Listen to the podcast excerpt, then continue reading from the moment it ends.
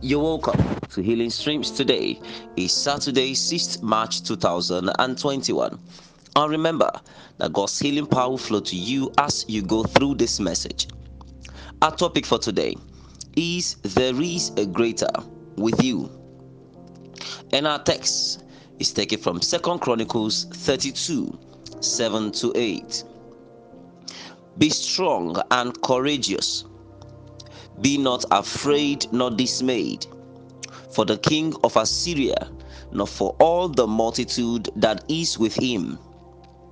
For there be more with us than with him. With him is an arm of flesh, but with us is the Lord our God to help us and to fight our battles. And the people rested themselves upon the words of Hezekiah, king of Judah.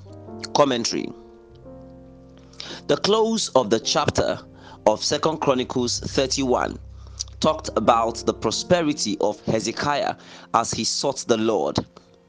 And in verse 1 of Second Chronicles 32, the enemy came against him after his establishment the enemy will not only attack a person from experiencing establishment, he will also come when establishment has begun. That devil that said you will not enjoy rest will be destroyed. Any attack against your settlement will be defeated. Any arrangement that is against your prosperity will be frustrated.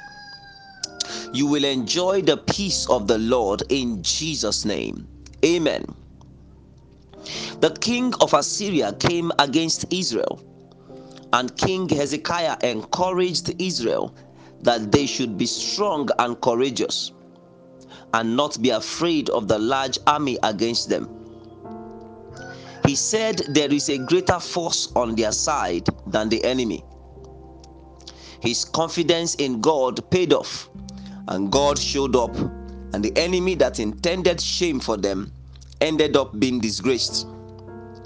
May God show up for you and grant you victory against every oppositions against you in the name of Jesus. Amen. Beloved, there is a greater power with you that will not allow you to be defeated. Take your eyes off the lesser challenges against you and focus on the greater God in and with you. He will not allow you to be put to shame.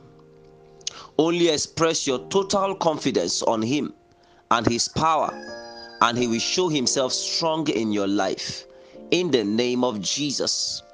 Amen. Action point Take your eyes off the lesser challenges against you and focus on the greater God in and with you. Can you join me and pray and say after me? Say, Father, I thank you for your word to me today. I receive grace to trust in you for deliverance. And I declare that you receive the healing power now and grace to live healthy in the name of Jesus. Amen.